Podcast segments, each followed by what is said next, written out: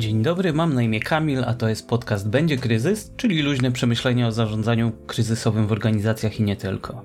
W dzisiejszym odcinku kontynuuję temat zarządzania projektami i chciałbym poruszyć temat, który jest swego rodzaju koszmarem project managera, czyli założenia. Chciałbym porozmawiać o założeniach. Niejednokrotnie już w podcaście Będzie Kryzys wspominałem, że moje ulubione powiedzenie, jeśli chodzi o project management, to założenia to przekleństwo. I dzisiaj chciałbym w końcu wyjaśnić, dlaczego tak uważam i powiedzieć co nieco, co można z tym zrobić.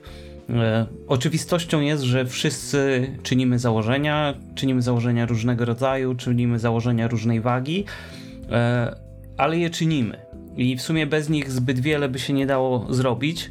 Niemniej założenia mogą być bardzo groźne.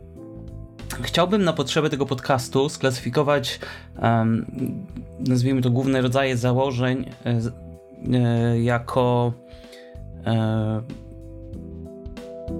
zagrożenia, jako powiedzmy dwojaki sposób klasyfikacji. Po pierwsze, klasyfikacja wynikająca z powodu, z którego powstaje założenie.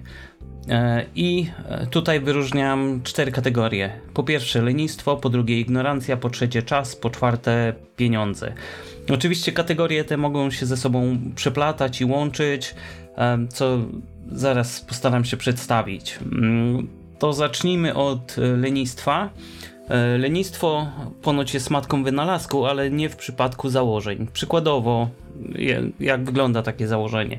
Wiemy, że moglibyśmy się dowiedzieć, jakie ryzyka wynikają z technologii, której chcemy użyć w projekcie, ale dosłownie nie chce nam się tego zrobić, więc czynimy założenie, że ta technologia się nada, będzie dobrze. I wydaje się, że łatwiej jest zrobić założenie i iść dalej, niż podjąć się tego wysiłku sprawdzenia, czy choćby dogłębnego przemyślenia tematu. Szczególnie chętnie odpuszcza się takie analizy, jeżeli wydają się nam, nazywając rzecz po imieniu, nudne. I kto nie jest winny takiemu zaniechaniu, to niech pierwszy rzuci kamieniem. Ja sam w siebie rzucić nie mogę, bo na pewno jestem winny tego typu przewinieniu. Druga kategoria to ignorancja. I ma miejsce wtedy, gdy nie zdajemy sobie sprawy z tego, że są inne opcje do rozważenia, więc bezrefleksyjnie idziemy z tym, co nam się wydaje, że wiemy. Sam z doświadczenia wiem, że niejednokrotnie zdarzyło mi się wykazać ignorancją.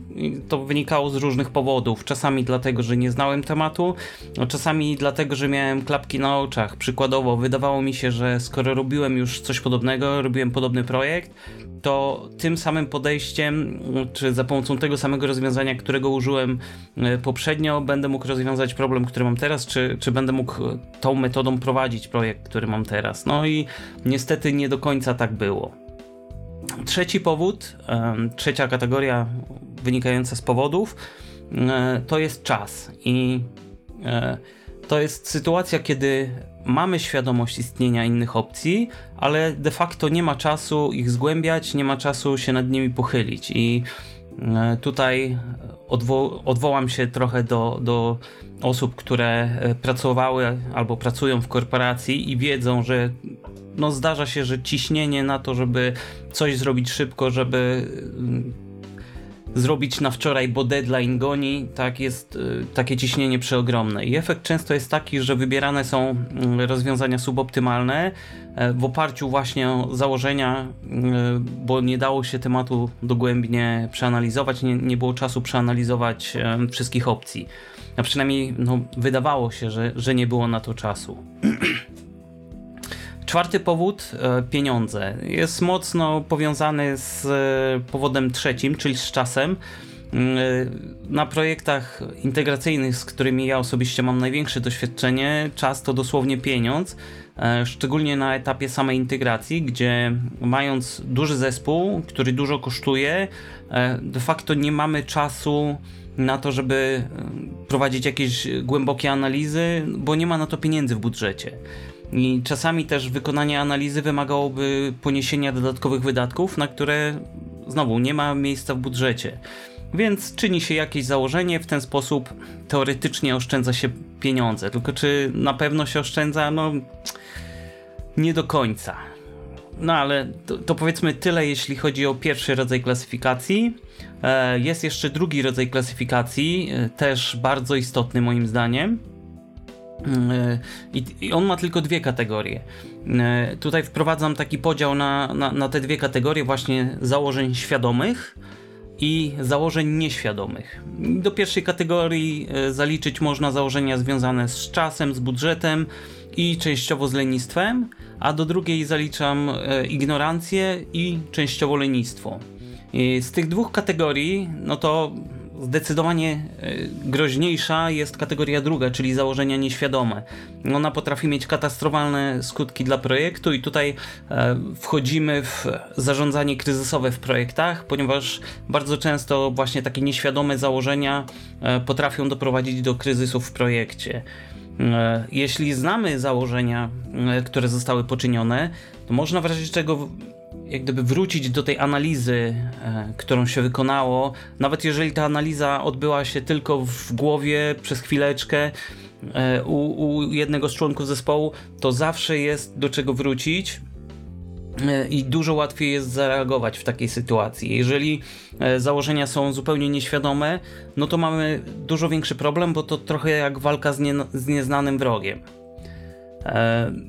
Nawiązując właśnie do tych nieświadomych założeń, jest jeszcze kwestia pamiętania o założeniach. To też jest no trochę trzecia kategoria w sumie do tego podziału, to znaczy zapomniane założenia.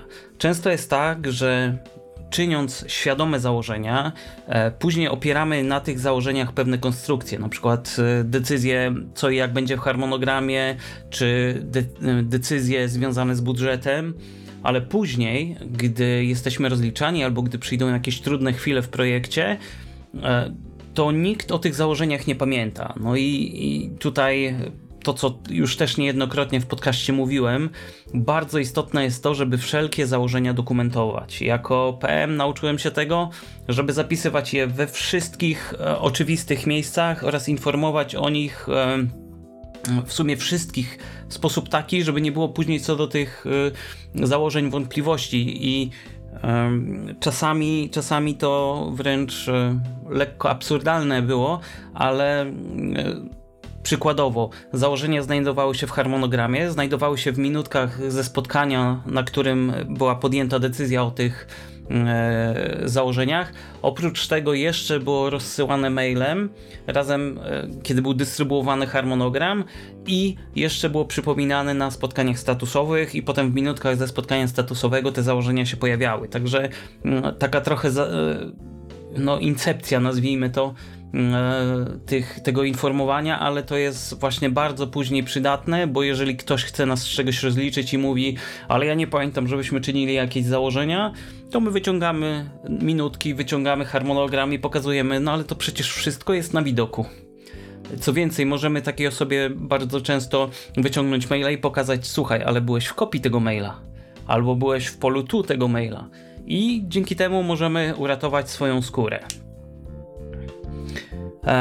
Także dokumentujmy i będę pewnie jeszcze niejednokrotnie o tym przypominał, czy tak trochę z uporem godnym lepszej sprawy, ale tak jak mówię, uratowało mi to skórę niejednokrotnie, dlatego zawsze będę podkreślał istotność dokumentowania.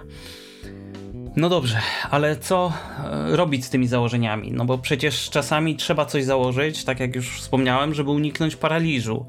Więc po pierwsze, jako PM-owie musimy unikać lenistwa. Nie możemy być leniwi, musimy pilnować tematów, musimy je analizować i musimy świadomie czynić założenia i oczywiście je dokumentować, o czym chyba już przed chwilą mówiłem. Po drugie, istnieją pewne sygnały ostrzegawcze, które mogą sugerować, że ktoś robi jakieś założenia. Sami siebie analizować pewnie jakoś tam potrafimy, ale te sygnały ostrzegawcze pomogą nam zasugerować, że ktoś może nie przeprowadził odpowiedniej analizy. I przykładowo, decyzje podejmowane są natychmiast, bez jakiejkolwiek analizy właśnie. To jest sygnał ostrzegawczy, że ktoś, kto być może jest ekspertem w swojej dziedzinie, czy ktoś, kto jest ekspertem w swojej dziedzinie, udziela nam bardzo szybkiej odpowiedzi i podejmuje bardzo szybką decyzję, jeśli chodzi o bardzo złożone zagadnienie.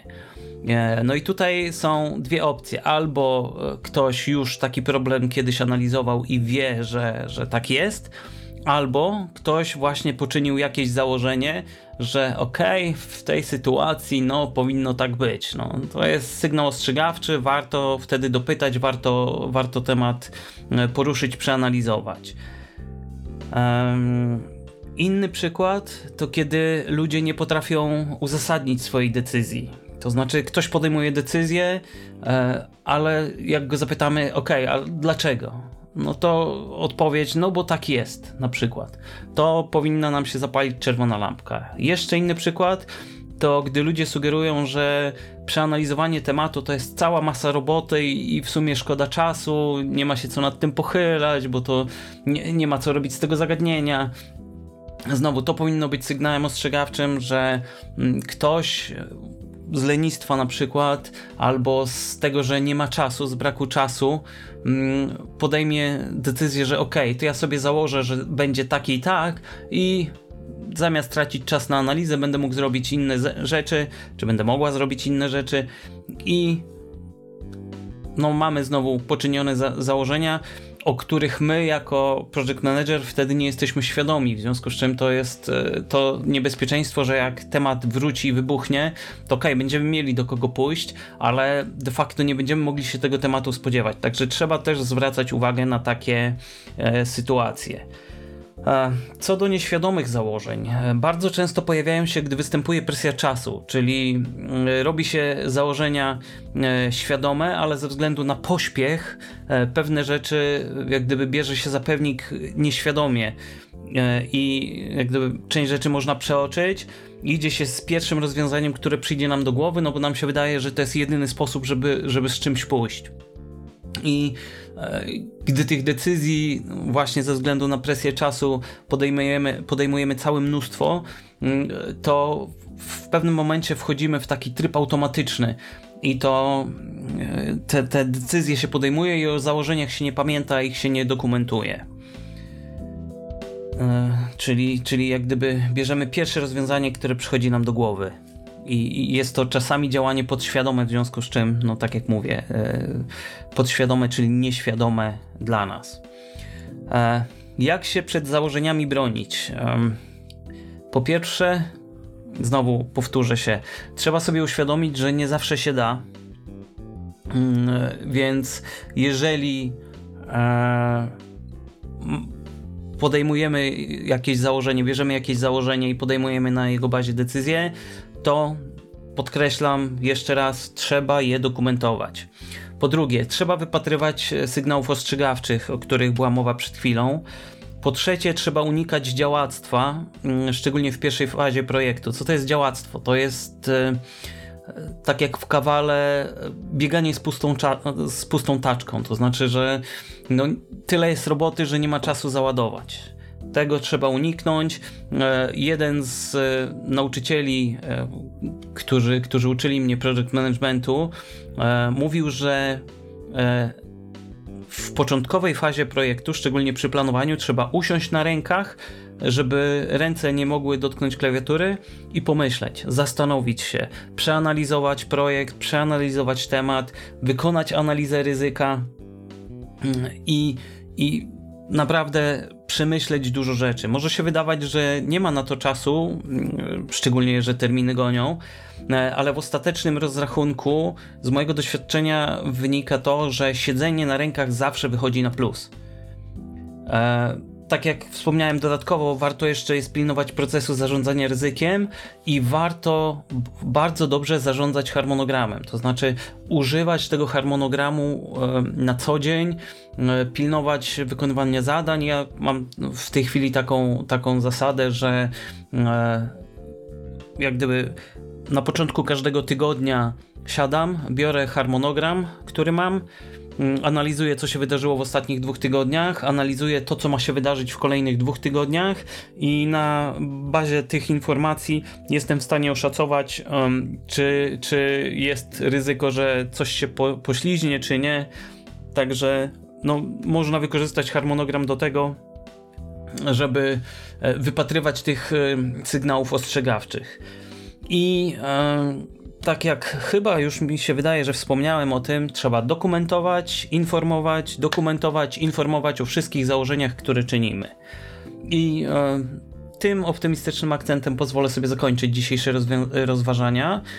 Chciałbym jeszcze na koniec takie małe ogłoszenie ogłosić, że 2 listopada o godzinie 20 będzie mój pierwszy webinar. Na tym webinarze chcę opowiedzieć o procesie ratowania zagrożonych projektów. Z racji swojego doświadczenia co nieco w tym temacie wiem. Jeżeli ktoś chciałby wziąć udział w tym webinarze, to zapraszam serdecznie. Można zapisać się na będziekryzys.pl/webinar. To przekieruje na stronę z zapisami, ten adres.